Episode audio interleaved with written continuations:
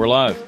Hey, uh, Justin, thanks for doing this. I appreciate it. I'm excited to have uh, on, uh, I think this is maybe the fifth or sixth episode, Justin Grimes, who's the managing director of uh, Kennebunkport Resort Collection in Maine, um, which I've had the fortune of spending time in Maine the last 10 years, thanks to to my brother-in-law Mike, who was your former one of your former owners. And uh, if anybody listening to this has never vacationed in Maine, you absolutely have to go, and you definitely have to go and stay at one of the uh, Kennebunkport Resort Collection properties. So, Justin, thanks for being here, man. Hey, thanks for having me. And I, I couldn't agree more about Kenny Kennebunkport being a destination. We're we're welcoming uh, of all of all folks up here, uh, both during COVID and post COVID and it's so beautiful during the summers. One of the things I've always liked about it is just, uh, you know, and I think they do this. Obviously, they're very deliberate about this, but it's just not touristy. It's it's it's native. It's older. It's you know really kind of the way things have always been.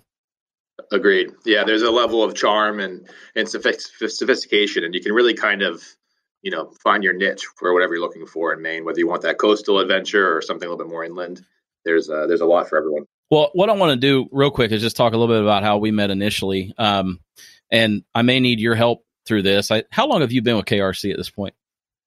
So I've been here. This is going to be my tenth season. Um, in theory, I, I, left for a bit of time. Left for about two years to go work for uh, another hotel company, uh, Fairmont Hotels, and uh, I ended up coming back in uh, 2011. And so I've been here. Been here since. Yeah, and I think that we've been working together for what, maybe maybe three, four years, something like that. Yeah. Yeah, I want to say this. My, the current role I have now, um, I started in 2017 after after leaving the properties yep. as a general manager and becoming uh, director of operations. So I think we linked up with you in 2017 and been working together ever since. Yeah, and so again, just a little background for anyone listening to, to me is like you know my brother-in-law Mike and his wife um, bought a vacation home. As a matter of fact, I think he initially bought a condo in Kennebunkport. And it's kind of an interesting. I think he tells the story like he worked. Maybe he did something with airlines or something. He's originally from outside of Columbus, Ohio. He worked for an airline, and he used to just get like free flights when he was younger. And he like ended up somehow ended up up in that area and went to Kennebunkport and fell in love. And um, when he was more successful, bought a condo and had that for several years, which I I didn't really know him then. And then they ended up buying um, a home, and I want to say that was right around 05, 06. And then I think I can't remember how shortly after that he bought his he made an investment in um what was the first thing that he bought up there? Was it the Cape Arundel Inn? Exactly. Yep. Cape Arundel was the first uh, first property he purchased. And that was really And then from there how... Yeah. And then from there it was now it's the boathouse today, but it was actually was it the landing before? It was uh yeah, exactly. Yeah, the restaurant as he bought that uh, and started developing it as the hotel and restaurant soon after. Yeah. So I know that he, you know, he had obviously been very successful and took some of the the resources that he'd had from from some other businesses and made some investments up there. And I think kind of, if I'm remembering right, he went on his own for a little while, kind of just ran it on his own for a little. He had the marina too. I remember he had bought the marina because he's a big, he loves boats, always has. Um, and then at some point, and maybe you can help me through this a little bit. At some point, he ended up hooking up with what would be his partners uh, with KRC, and they all kind of came together. Exactly, exactly. Yeah, at, at, the time, I, I know he was operating Cape Arundel Inn uh, as it was, had made some changes, and um, was really elevating that property to. Uh, I mean, it's always been a premier property based on its location, but really was looking to elevate it from a service perspective, and you know the the the aesthetic and the physical plant there. And then as he was developing the boathouse into um, what it is today, which is a hotel and restaurant, um, is when he linked up with with Tim Harrington, um, Mark Granitz, and um, and Debbie Lennon, and and that's when they started to form the uh, the KRC and uh, and really add to this collection of properties that we have today. The time I want to say that was probably what maybe the sixth property or sixth or seventh property that was coming online, and then since then the the group of them um, added to the collection to to form a, a, total of nine hotels and six restaurants over the course of you know really you know the KRC has been a, a, thing so to speak for ten years. Um, that was over the last six or seven years. So Kennebunkport Resort Collection didn't exist prior to them coming together. That was like what the entity was when they when they joined up. Is that right? It It, it, was it was just before it started, um, and then when Mike came in, I think it was already KRC, but um, gotcha. but it was kind of in the early the early phases of of the resort collection being a being an entity. Now you mentioned Cape Arundel is I've heard that is Cape Arundel Inn it is the only commercial like waterfront piece of pro. Well, I guess that's not true because there's a there's the big hotel down around the corner, right? So, but there's not a lot of commercial waterfront properties up there. Most of it's residential, right? Correct. Yeah, for the, the majority of it is is private homes now. Um, some some buildings have turned into condos, but yeah, we're we're fortunate to have Cape Arundel and also the Tides Beach Club, which I think you might be referring to, which is the only commercial building on on the beachfront at Goose Rocks Beach. So we have some really unique properties um, based on how they're situated, the way they look, the way they feel. Um, but we're really really fortunate to have these just kind of one of a kind assets, so to speak, in this coastal area where most of it, like you said, is private homes or um, you know the the Walker's Point where the Bush Estate is. Um, areas like this that are just um, truly one of a kind. Yep, and so I'm curious too. Like if we go back to kind of when you joined up and and and Mike and his partners had it. Um, what were and and so part of the reason I wanted to do this was just you know there I want to weave in some business stuff basically just like what are the challenges? And and and so when you when you joined up and they were it was pre we'll talk about the acquisition that happened recently kind of just before covid in a second but tell me like just even just educate me. I know we've done a lot of things together but when you're running a, a collection of hotels like this that are really like boutique hotels so we're not talking about you know hotels that have hundreds of rooms. I mean a lot of the hotels only have what you know in the teens or 20s of numbers of rooms is that right Exactly. Yeah. Yeah. Most properties have anywhere from 20 to 30 rooms, you know, and as a collection of nine hotels, we're just about 300 rooms, which is, you know, the, the size of a, a, a, modest hotel in America. So it is, it is interesting in the way in which we're, we're compiled to, to not have a ton of total guest rooms or keys, as we call them, um, but uh, to be spread out across all, all the properties that they are. So what are some of the challenges? I mean, you know, obviously, logically speaking, you know, you got hotels with lower numbers of rooms. So, and, and, and also given the area, it's typically going to mean a higher cost per night per room in a much in a much nicer experience. Obviously, what are some of the challenges though of marketing? You know, boutique hotels, and just how do you go about that? Yeah, absolutely. I think the biggest challenge, you know, which is kind of a, a silly one to say, is that there's just so many great options out there these days. You know, all of our properties at the KRC level, at least, are are all in the same town, you know, in Kennebunkport. And people kind of joke and say, you know, you kind of have a monopoly on the town, or you know, really everything you have is right in the same town. And and it it's it's great for those who want to come to Kennebunkport, but there's also Camden, there's Ogunquit, there's you know the Cape and Martha's Vineyard that is also a compelling destination. So it's really about being different, differentiating ourselves within the market, both you know at, at a more you know local Maine level, but really we're competing against New England and the Northeast and even to some extent West Coast or European travel. And that was something that kind of came out of COVID is that we realized that some of our guests are choosing between going to Maine or they're saying, this year we're going to go to Paris for the summer, you know, and take our family to Paris for two weeks. COVID obviously kept people a bit more domestic um, in terms of how they were traveling, but we are really competing with with premier destinations, and I, I think Kennebunkport certainly is one of them.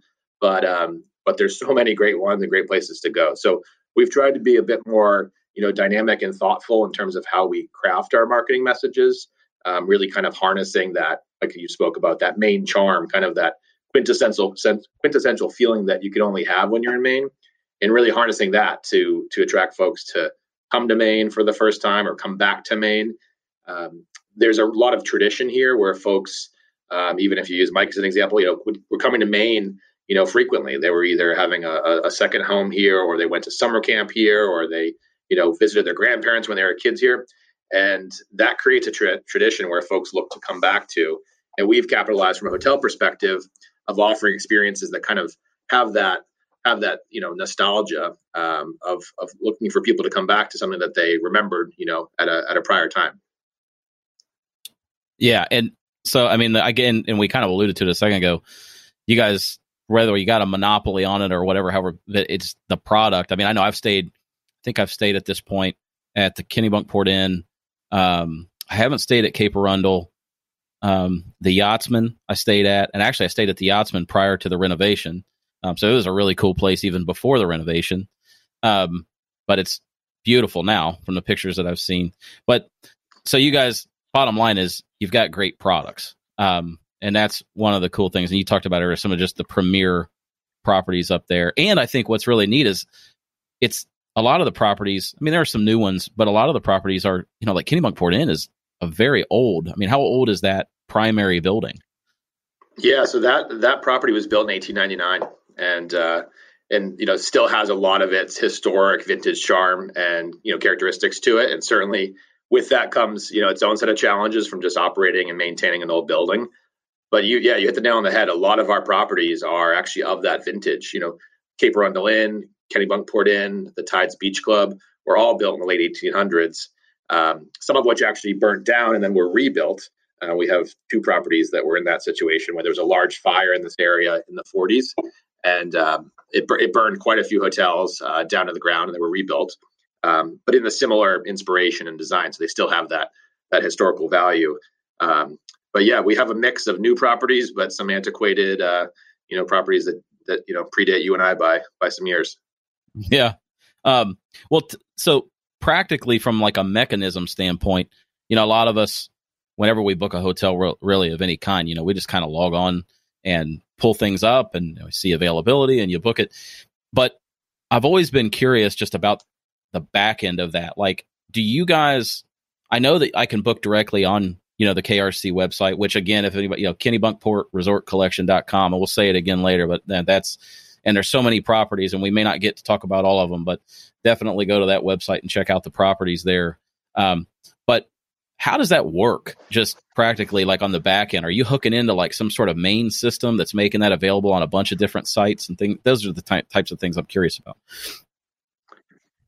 yeah, yeah, of course. So we, you know, so all hotels kind of dial into a property management system or a PMS that we refer to, which is basically our books. You know, it's actually the the, the new version of the old school um, tape chart or, or, or, desk book that, that hotels had where they were writing hand, you know, handwritten notes on who was booking which room, much like a, a block on a piece of paper. The PMS property management system replaced that part of it, and then that links into um, you know a central reservation system or CRS and what that system does is it then pushes out reservations to our site and also any third party channel that that we choose to link with or that pulls information from us. So there's a bit of a, a give take in some where we can strategically choose which platforms we want to market out to. There's also some third party systems that will actually pull our inventory and resell it through their website. Um, things like Expedia, you know, TripAdvisor now, Orbitz, you know, name any of those those commercials you see on TV promoting travel agencies online. Um, they're all pulling from that central reservation system and uh, and creating the, the direct link with the guest. And so that's where we have situations where we pay them a commission, much like a conventional travel agent, you know, which is still very much a a, a worthwhile channel for for sales. Is the you know people picking up phone and booking your flight and your cruise and your hotel with a live person, or now all of these online distribution channels um, are so prevalent and such a big part of the business um, for us, being in the in the market where we are, in, in, in the, the mix of business that we have, which is primarily you know leisure transient guests, we do a fair amount of you know the the third party business or the the OTA business, which we refer to as which is outside travel agents. Um, but it's not necessarily our bread and butter, where it may be for more of a think of a hotel by the airport. You know, that's just that's that's you know you're googling. I'm either stuck at the Dallas airport. I need a place to stay and you know the first thing that pops up is Travelocity and a hotel for a, a value price that's just a place to sleep, and then you fly out the next day. A lot of our reservations come direct and are booking either through our website or through our reservation office, which we have here in Kennebunk with live agents um, who are based here. You know, many of them from Maine, um, selling our collection of properties uh, in, in, in real time. That was going to be my next question. Was like, how much direct direct booking do you get? Which makes sense because you know, if I sit there and I think about it, and especially your clientele, it doesn't surprise me that that clientele still probably works with travel agents because they're going to be a clientele in some cases that just don't want to mess with the headache in some some instances and they just have somebody that's like look we want to go to maine where should we go and take care of it um, but then so then it's interesting to me to hear that you that a lot of your bookings are direct. So that requires then that you that people are aware of you. And at this point you guys have been around for a long time. So do you get a lot of repeat business or are you still seeing just tons and tons of people that have never been there before Yes, I mean we really survive off of the repeat business. That's probably our, our biggest, um, you know, demographic that we're we're remarketing to, and and just in looking to, you know, obviously retain through our customer service and through our marketing efforts and our pricing strategies as well. Um, but we do generate, you know, a fair amount of new business. Um, you know, and we and we we we like to have them flow directly. We like to have them book through our website directly, or all our agents and book on the phone directly. The real reason for that, obviously, is we can cut out the the third party and cut out the expenses associated with it. And also, typically, you know, you just imagine if you're booking direct, you can control the messaging differently, and you could argue it's maybe a, a better, truer experience in a sense. Um, and through those relationships, we we've really been able to, you know, have that repeat base be built. Um, and then, even when it is new business coming in, we look to capture them once they're with us to convert them to be a repeat book, but also a repeat book that books direct you know? So it's a lot easier obviously to convince someone to book directly once they're already in your hotel than you know everyone floating around on the interweb trying to figure out what hotel they want to stay at. So you know if you're checking out we're going to market to you and say hey landon you know hope you enjoyed your stay. Would love to have you and your family back next year. You know give me a call next time when you'd like to book. Um, you know it happens pretty organically but it's a real strategy of ours is try to convert as many bookings to direct bookings as we can yeah and i notice like i know that i get some of the emails and um, obviously email marketing is something that a lot of companies do and you know I, I, like we are just starting to do we've done some last year we're starting to change it up we're going to be doing more this year and i feel like it's always challenging i mean first of all you and i both i'm sure get so many emails and on one hand it's so noisy but what is interesting i notice about my behavior and i'm curious about yours is while i do get a ton of emails i do still pay attention to the ones that have my attention, I guess, that I care about. And so I'm curious, like when it comes to your email marketing and stuff, how successful has that been for you guys? Um, just, in general terms. Yeah, no, I mean, email marketing is, is really big for us, and and like you said, there's so much noise out there, but there are those those ones that get through and they they resonate with you or they stick with you for some reason, and um, and there is booking behavior or, or at least interest based off of those those messages. You know, I think we've tried to be strategic with what our sell message is, what our headline is, you know, what the what the cover photo is, because you know, it, with with the way that that media is these days, you have such a short window, and and people are you know forgetful not because they're not remembering but they're forgetful because the next thing is coming down the pike right afterwards you know so if you think about especially social media like you know tiktok now or instagram or facebook you're just scrolling you know so you're you're finding the content that makes you makes makes you stick and so we try to take that same approach with our emails. Um, however, what it what it actually does is it really makes us realize the true value of social media and the fact that you know you can use that just as as effectively as email marketing and uh, and try to you know kind of manage the two. You know, I I, I think about it from a perspective. I'm on uh, as far as social channels go, probably on Instagram the most.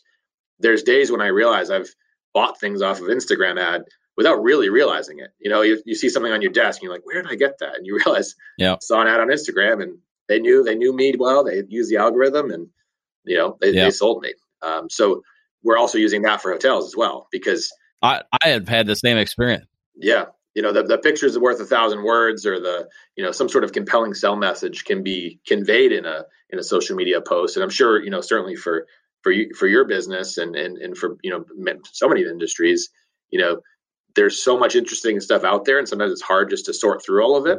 Um, but you know, social media seems to dial up just what we just what we want. So we're using that, you know, from a vacation and travel perspective as well. Yeah, it's kind of like the retargeting stuff that goes on. I remember when I start first started kind of learning how that worked with pixels and Facebook and you know it's it gets kind of creepy sometimes. You know, you visit a website and then you're scrolling through your social media feed and you know you're like looking over your shoulder, like is somebody, you know?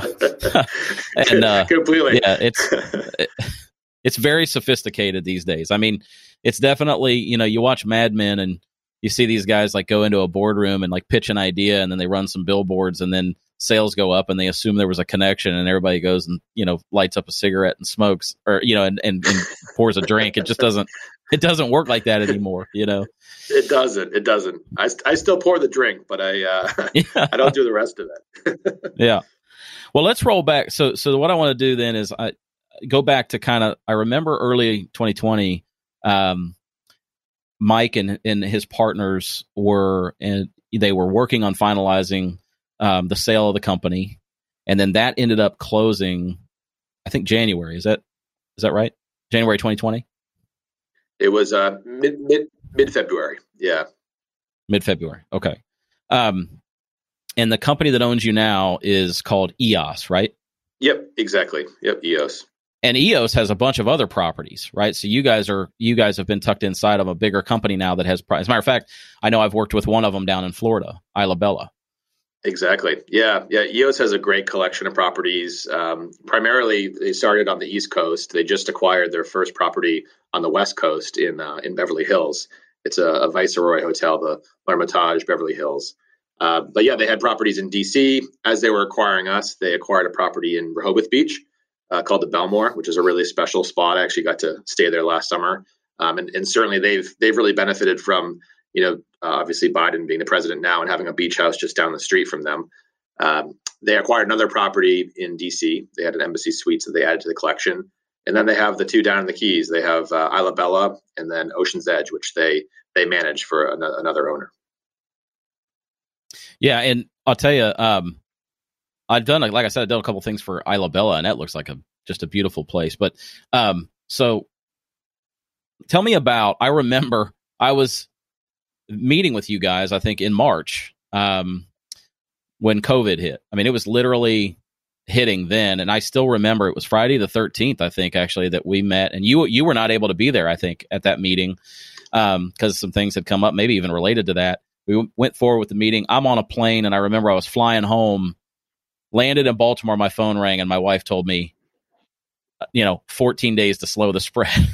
um, my my my kids' schools have been shut down, so it was it was kind of funny. Like, I mean, I'm at you know at a meeting with you guys and your team, all of your GMs, and everything was really starting to unravel at that point. And I remember that following week is when everything really started to shut down.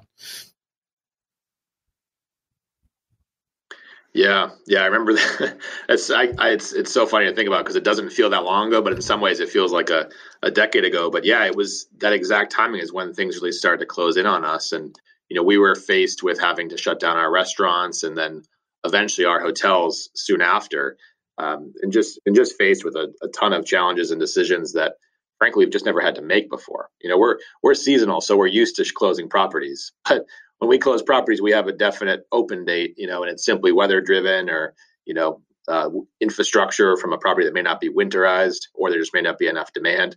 But um, but that really challenges us in so many ways. And and yeah, I think I had to skip on the meeting because I I'm sure I was making one of those those tough calls at that time. And uh, and then things really started to to close in soon after. Yeah, so like I, one of the things I was curious about is, and you mentioned it a second ago, that you guys, it's normal for you to close down at that time of year or be closed down. Tell me a little bit about what actually ended up happening. I mean, you guys closed, and then I know, um, like, like how long were you closed down, and when did you even start a slow partial opening back up? Yeah, so we, you know, we kept our hotels open um, as long as we were able to, which was really, you know, through, um, you know, right into April. Um, the the restaurants were shut down by the governor. I believe it was the end of March. Um, those were shut down for indoor dining. We were able to do takeout. So we we had one of our properties, um, the Boathouse, which we mentioned earlier, that we kept open for hotel and restaurant uh, takeout only. And we our decision was we're going to ride that property as as as long as we can. We're gonna we're gonna you know obviously follow all the restrictions, all the safety guidelines, get our team trained up, make sure everyone was comfortable and safe, and and and ride that as long as we could. And we did until eventually um, the governor required that hotels hotels shut. Um, from there, we were faced with a, with just the biggest challenge in that we typically open our properties in May for the season, and you know we have nine hotels, six restaurants. Most of those are seasonal, so we're typically ready to get open in April and open things up and onboard teams and retrain and and recruit. Um, so we were actually closing hotels when we're about to reopen them um, and that that decision of which properties to open and when was obviously based on our own desires from a financial perspective and you know operational logistic perspective. But then additionally, um, you know the governor and, and neighboring states were deciding who could come, how could they come, and what we could offer them. You know, in essence, so it really wasn't until um, June when we were able to reopen uh, some of our restaurants for uh, for in person dining and then we were able to open hotels to Mainers in that month, but we really didn't decide to open our hotels until July. Um, we didn't open the t- entire collection this year. We kept some properties closed. Um, we converted some of the properties, and we mentioned Cape Arundel Inn as well earlier. Uh, we converted that in into a uh, extended kind of long-term rental for families and private estate rentals to take over the entire property. Um, in that it is, you know, historically was an old home, uh, kind of brought it back to its heyday. Um, but yeah, there was a multitude of decisions that we were making in real time, um, you know, pretty much through the entirety of the summer because once we were open, there was additional um, consideration by the governor of, you know, changing which states were allowed at any given time. Um, you know, obviously there was capacity restrictions, there was limitations to events, which is a big piece of what we do. So we weren't able to conduct weddings. I mean, every single day brought a new challenge and a new decision to be made, and we just navigated it. You know, by um, you know, uh, kind of a few tenets of deciding. A, obviously, we wanted to offer, you know, safe but really attractive vacations to folks. B, we wanted to certainly employ as many of our team as we could, you know, and then, um, you know, C, just ensure that we're obviously going to be here on the other side of it and to make really smart business decisions that, uh, you know, would allow for us to have, you know, the long-term staying power that we, we, we had prior and we want to have for the future. I think my my video froze. I'm looking over here, and, and if it did, I apologize. But I'm still with you. Don't no, worry. But I, I see. I see um, it. No, it's good. um, so one question I had. Yeah, I know you guys bring. I know a lot of your workforce comes from other countries. Um, how challenging was that, given everything that was going on? Yeah, that was really challenging. So we bring in a lot of H two B um, visas um, for you know for our staff um, positions across the entire company, both front of house, back of house um, it's really our lifeblood. You know, seasonal labor is is easily the largest challenge for us as a, as a business operator, both in our industry and in, in other industries, particularly in this region and other regions throughout uh, the country. We we you know it, it's so challenging. It's more challenging than anyone would imagine to try to find folks locally that that would do housekeeping or or certain other positions that just maybe don't have the same you know cliche of being a you know a, a social media manager or being a chef or or you know being a hotel manager. So we bring in a lot of foreign labor um, and it's critical for us. So we were at this crossroads of having to bring in our petitions and deciding a should we because will we have the business where we'll need them and b can we can they even get here you know a lot of our folks come from from Jamaica. You know, how how are we going to be able to get people in from Jamaica when their airport's closed? Because Jamaica, when this all happened, they they shut it down in in and out of the country.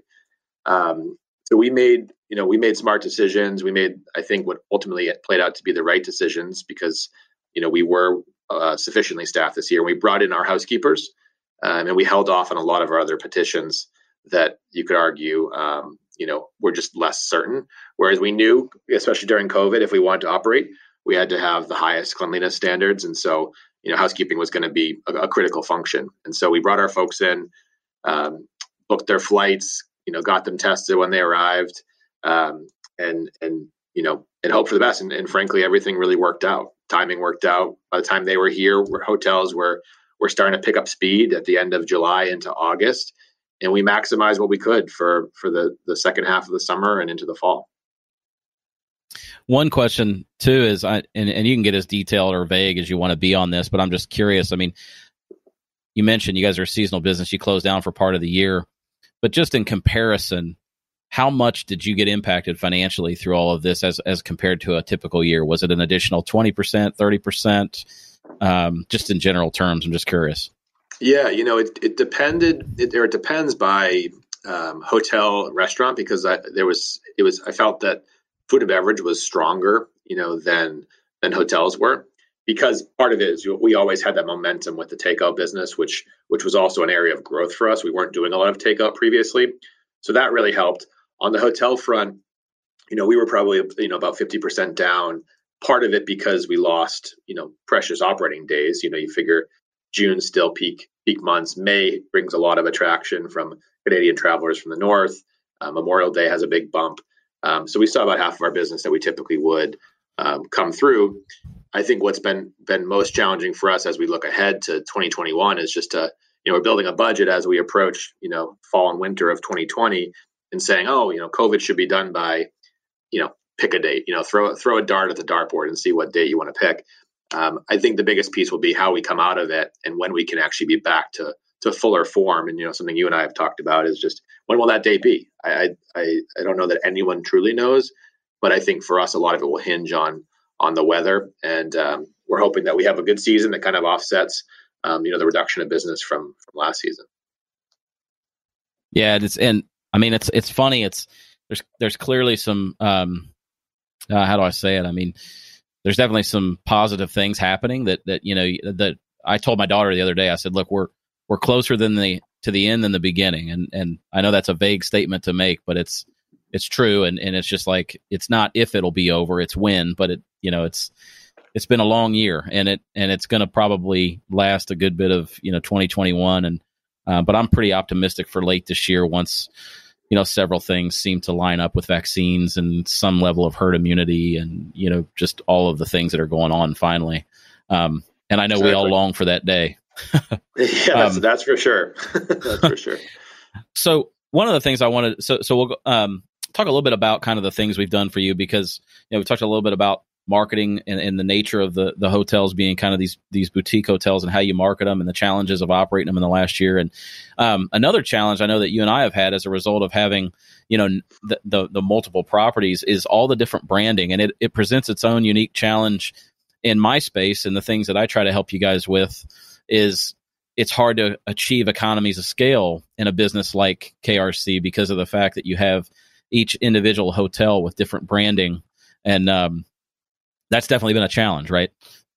Absolutely, yeah. It's something I think you and I, you know, tackled early on, and, and actually have been really effective at at doing and finding ways where we can streamline branding. You know, where where common logos or common looks or common, you know, just terminology for how we're presenting ourselves can um, can can be cross utilized at certain properties, and then other moments where you know individualized branding is, is more effective, and, and we can deploy it, you know, to a different property you know, to your point, I think the best example was that, you know, again, it speaks to our, our H2B visas, you know, these positions that we're bringing in like line cooks and, and housekeepers, you know, how do we, how do we create a uniform that can be um, across, you know, multiple disciplines and used if they may work at one property or they work at the other property without having to keep, you know, a stock of, you know, two to three times the uniforms or, um, especially with our seasonality. You know, uniforms typically tend to walk, or or they don't exactly come back the following year in the same condition they came in. Um, you know, so so finding those economies of scale, um, both from an ordering perspective and a minimum order, you know, perspective, but also um, to have a polished look and be professional and be of our standard, but not not cost us an arm and a leg to do so, and uh, and just logistically be a bit easier to uh, to deploy them. Yeah, exactly. And I know we've picked a couple of items. Like I think what's what you're alluding to is a few items we've done with just the KRC branding, so that they're a little more versatile in terms of being able to go property to property, and then you know doing the specific products for each each property. Tell me a little bit about um, just like kind of how you see branded clothing and promotional items in terms of you know their role with you essentially accomplishing the goals that the properties have. I mean, at the end of the day, they're just products. How do they complement and support what you guys are trying to to do with each with the with the properties. Yeah, you know, it's it's it's truly an extension of of our marketing efforts, kind of like we talked about with with attracting new business. You know, having you know merchandise or swag or whatever folks want to call it. You know, you walk around the Tides Beach Club hat, and if if the hat looks really cool and if, if it tells a story, you know, and, and someone strikes up a conversation on it, it's it's another chance for us to get in front of another potential guest or or just to solidify that guest as a, a stronger guest of ours. So we we try to use as much promotional material, um, you know, retail merchandise as we can. Um, I actually I think if anything we can actually do more of it and, and hope to do more of it in the future.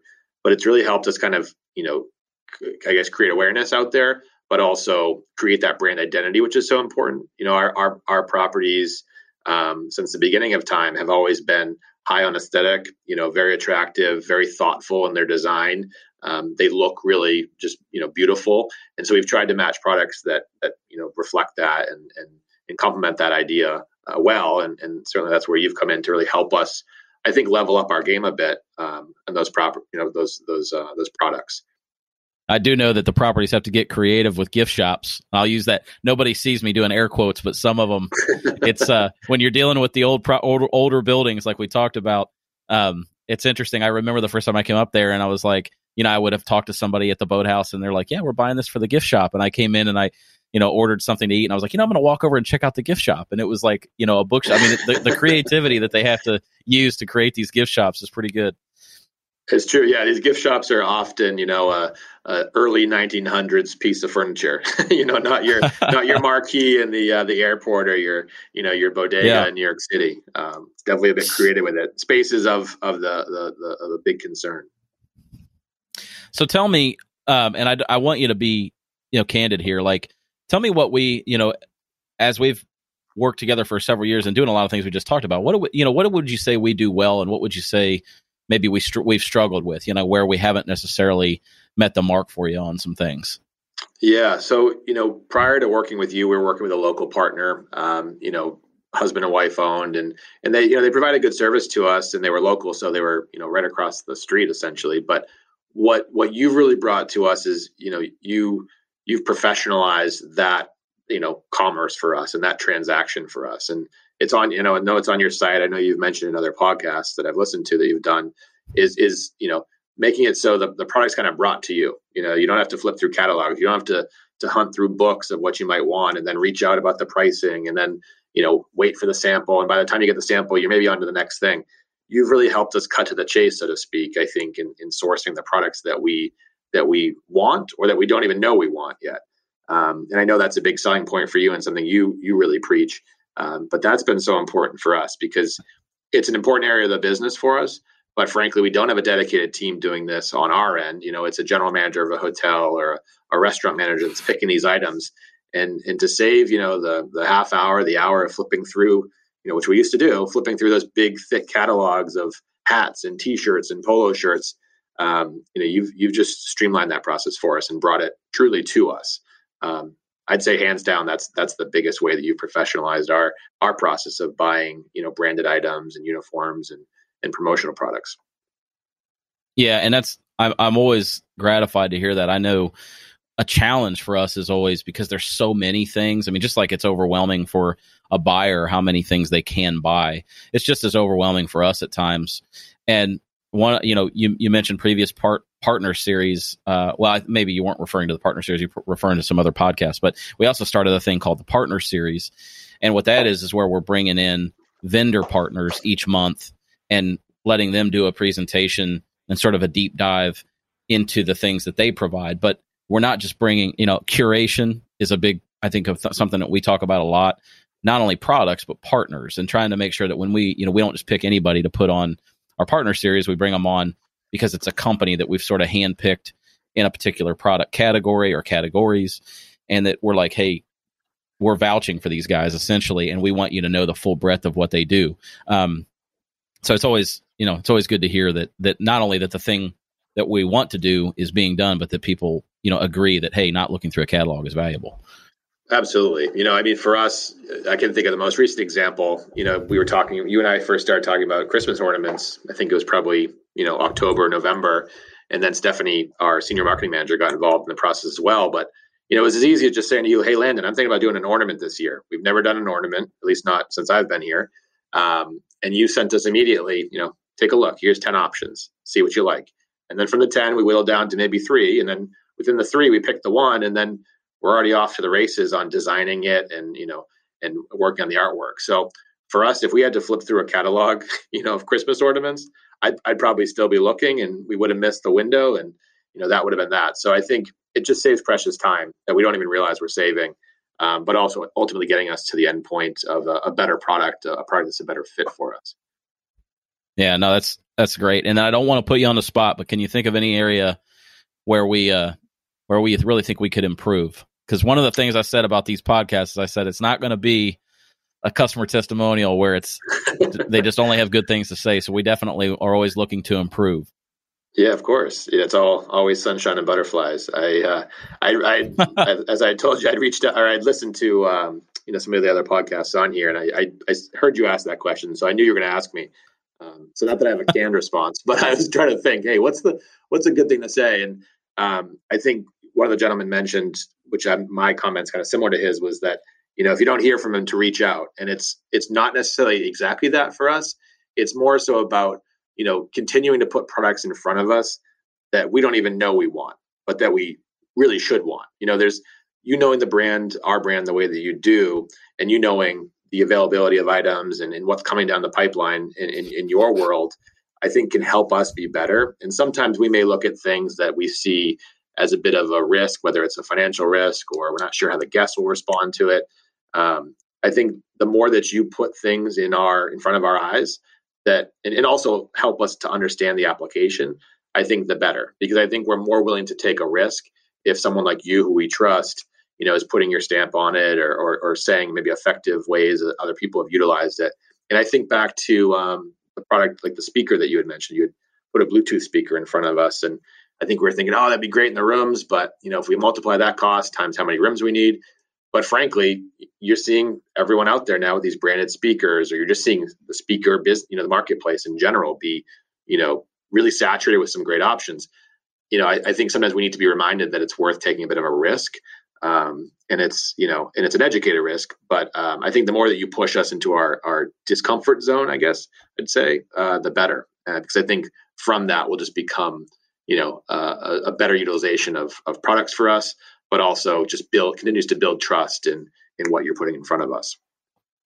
No, that's that's good, and I think that also confirms what we know, and that is if we can do anything better. Um, one of the main things that we can do better is, and, and I use the word merchandise our clients. I don't know that that's the right way to say it, but it's basically like make sure that our customers, you know, create efficient methods and processes within our company to make sure that our customers know what's available. And um, because sometimes, you know, I say this internally a lot. when you say that a big value is curation, um, one of the things you start to do is feel like you have to sort of create the solutions for your customers, and um, you know, or or or maybe said differently, I need to understand the problem like you would, and and then come to you like, hey, not only am I showing you this thing, but I've even thought how it's a solution to a problem. But what I've learned over the years is, no matter how good a relationship I have with a customer, I will never understand all of the problems or challenges that they have as much as they do. And sometimes it's important for me and us to put the things forward because then you see it and you go, oh, that thing would be perfect for X, which I may not even know about. And uh, so that's one thing we're working really hard on this year is between the podcast and the partner series and different things and our emails and stuff is just creating ways uh, and, and then also the individualized things to creating ways to put that stuff in front of people so that they can look at it and go, you know what, that would fit this need that maybe Landon or Brett or whoever in our office didn't know about. Absolutely, yeah. I think I think we really, you know, are eager to eat, eat that stuff up, and and we we spoke about it even with when we mentioned the email marketing, you know, and, and I've seen your the, the partner, um, you know, emails you've sent, and I think there was recently a coffee company that you had sent out. Yep. You know, things things like that that just, I mean, I read that email for maybe 30 seconds, but it stuck with me. You know, it's in the back of my head. Yep. And so yep. now I think, and even the podcast, you know, talking about the saltwater woody rum, you know, I got thinking to myself, hmm, that sounds like a product we could sell in one of our hotels, you know? So, so in all ways you're merchandising, whether you know it or not. But I think the more that you do it for us, um, the better we're served by it. Yeah, no, that, that's excellent. So tell me, um, we're coming up on time. I try to keep it to 45 minutes or close to it. Um, just give me a little, and, and we we touched base on this when we were talking a little before we started, but you know, looking to the late rest of 2021, looking you know forward. Let's just hey, we're just going to assume COVID's over at some point in yours and my lifetime. So let's talk about like what's the future look like for KRC as a part of uh, EOS. Am I saying that right? EOS. Uh, EOS. EOS. EOS. EOS. Yeah. Um, like like the sun god. Just tell me a little bit about that. You know, 2021, I think when it does come come together, will be a, a strong year for us. We've tried to to to get ahead of things, so to speak, in in the way we're doing things differently, or any of our new projects that we have coming on. And probably the best example of such is that you know we saw Airbnb travel was a big trend of 2020. People liked you know accommodations that had private entry or ground entry um, you know, places where they could stay in and cook and, and kind of fend for themselves, for lack of better better phrase. And so we actually acquired and have added a property to our collection called the Langsford, which is an extended stay, uh, short term rental. Um, you know, I guess say campus. I guess is a good way to put it. It's got nine nine condo units, two three bedroom homes, beautiful in ground pool. You know, manicured landscape lawns, and it's it's in this really cute little fishing village called Cape Porpoise. You can walk to shops and restaurants. So adding that to our collection diversifies us a bit from having more traditional hotels, cottage resorts. this kind of more Airbnb model, um, you know, again in air quotes, is uh, is new for us, but we feel like it's a way that folks are liking to travel. So without having something in the collection, we felt like this was a nice add um, just to create another experience for folks. Um, I also think too it's going to be interesting to see just how hospitality comes back from a service perspective and, and some of the things that are just have been so intrinsic to hospitality or to hotel stays, which is housekeeping or you know front desk and check-in experiences. We believe that the front desk and the check-in procedure is going to kind of be a thing of the past. It's already you know it's it's, it's been moving that way for many years, but you know we implemented um, a text-based system called Whistle that we actually do our, our check-in procedure through. You can do video check-in through this Whistle app. Um, so we're trying to stay ahead of it, even from a service perspective and a product offering perspective, to try to you know account for and be prepared for the way that that, that travelers are going to want to travel in the future. Because I don't think I think even when COVID is is hopefully in the in the you know the rear view for us, I think this is going to forever shape uh, travelers' behaviors.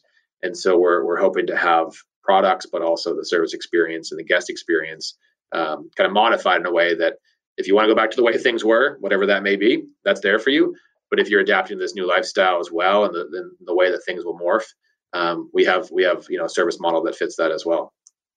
Yeah, it's interesting that you say that because I just said that I was talking to my wife the other Rebecca the other day, and I said, I said, you know, it definitely is a sort of don't throw the baby out with the bathwater situation where you know there are definitely some things that have come about through COVID that I've even had times when I'm like, you know, why haven't I been just checking in and getting a text message when my table's ready? You know, when I go to Texas Roadhouse for years, you know, why have I been waiting in the waiting room? You know, yeah. Um, so there, there, you know, there's definitely things here and there where you're like, you know, this isn't all bad. You know, sometimes really tough situations bring about some improvements that'll stick regardless of what's going on.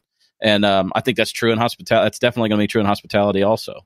So absolutely, yeah. I mean, our business has always been, particularly because of our seasonal front of that saying of you know making hay while the sun shines. But it's it's it's a it's a more macro item now of of really looking at how do we make the most of this experience. So What do we learn from this, and why do we make sure that this wasn't just a, a squandered year for for many folks, and how do we come out of it better um, and, uh, and and just continue to to you know develop our offerings so it's appropriate for the times, but compelling for our for our potential and, and, and current guests. Yeah, I um, I'm excited for the future for you guys. Uh, I think that um, EOS seems like a great partner, as you've as you've mentioned. Absolutely. And then I also I also think that your portfolio, you know, kind of for I guess trying to think of the way to say it. I think your portfolio lines up pretty well with tra- how travel habits are are, are kind of trending, and um, so I just want to you know we're right up against it on time, and I, I've always said I want to be very respectful of that. So I want to tell you that I appreciate you spending this time with me, and and obviously I've appreciated. Um, well, I just like you personally. I have from the time we met, and I I enjoy us working together, and I and I appreciate yeah, all the opportunities you've you've sent to me over the years. And uh, so, yeah, thanks again for your time, man.